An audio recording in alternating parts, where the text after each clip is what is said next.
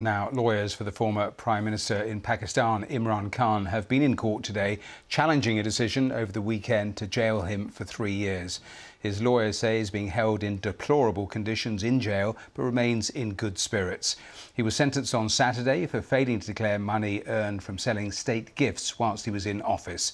After the verdict, he was taken from his home directly to prison he's denied all the charges. Well, let's speak now uh, from Lahore to Salman Safdar, a lawyer representing the former Prime Minister. Thank you so much for being here on the programme. I'll come to today's meeting in just a moment, but briefly, your reaction to what happened on Saturday.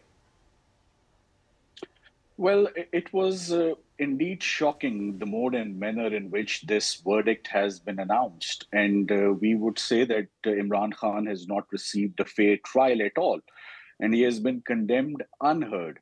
Uh, the conduct of the judge has been most objectionable in the whole proceedings from the very outset. And it was probably written on the wall that he has one agenda, and that is to convict uh, Imran Khan on the flimsiest of charges. Uh, there is a lot of uh, resentment and a lot of reaction from the bar as well because uh, lawyers and advocates uh, were also maltreated during the proceedings. And uh, not to talk about imran khan and uh, you know the environment of the court unpleasantries were exchanged. And our main concern regarding the judge was that there was an obvious bias on his part which became apparent after uh, his Facebook account was discovered, which contained a lot of hate material against the former prime minister personally and his But in party. terms of the basic and charge in... of not declaring money gained from selling state gifts, uh, does he deny doing that? Yes, of course he denied that. Our main case has been that uh, uh, evidence has not been considered properly and appreciated properly. And the judge, quite shockingly, uh, in the middle of hearing the arguments, just retired in his room and came back after 30 minutes with a 30 page written judgment, uh, handing down conviction of three years along with sentence. Now, this is uh, indeed very shocking because the trial was still under process. And he denied uh, Imran Khan producing defense evidence, which was his right. Uh, so well, in terms of legal moves, what, what is your next legal move in that case? Well, it's a short sentence of three years.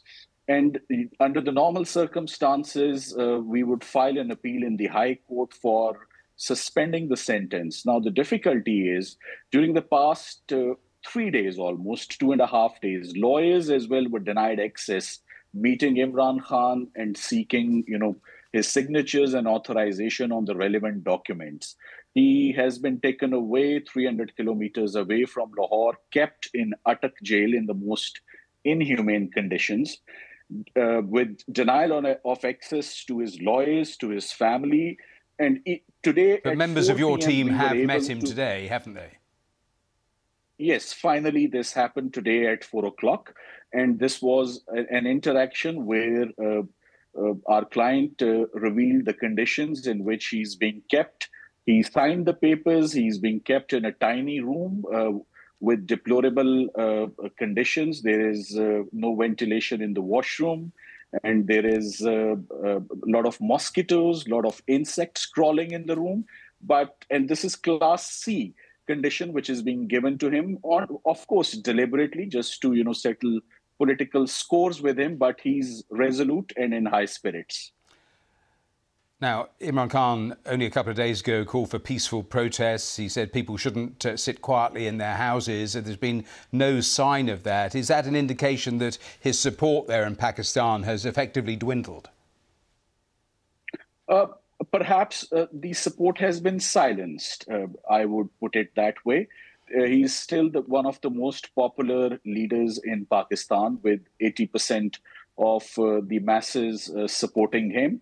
Uh, the recent events that had taken place on the 9th of May, in fact, uh, uh, that is one of the reasons why you are not seeing a lot of support for him on the roads. But yes, everywhere people are very concerned, especially with the mode and manner in which this trial has been concluded, uh, handing down, you know, punishment to him. Even prior to that, you must be aware there was a life attempt uh, on him in Wazirabad. He survived miraculously in that assassination attempt, followed by that about 180 criminal cases, unprecedented political victimization against any political leader that we have witnessed. 180 criminal cases registered in a span of 10 years, and almost on daily basis, he was attending courts. Now, even tomorrow, we are due in seven different criminal cases, all of which are registered, you know, on very flimsy charges of uh, terrorism and the thing is military people. establishments though were attacked and there was that is what the authorities say they were clamping down on and that's uh, uh, in terms of their justification for all of those arrests but uh, a final question about the elections that we are supposed to see in Pakistan is there any way do you think that the PTI his party can actually effectively take part in those elections now because uh, quite a few of the leaders surrounding Imran Khan are either in hiding or, or have simply left the party. I have, uh, from what I know, the political support and the political party has dispersed uh, after the 9th May incident, and I hardly see any uh, political leaders meeting Imran Khan or around him. Now, only time will come. Of course, the agenda behind this conviction and behind these prosecutions were to politically isolate him and to delay the electoral process, and in that they are quite successful. Salman Safdar, we have to leave it there, but uh, thanks for joining us here on BBC News. Thanks for your time. Thank you.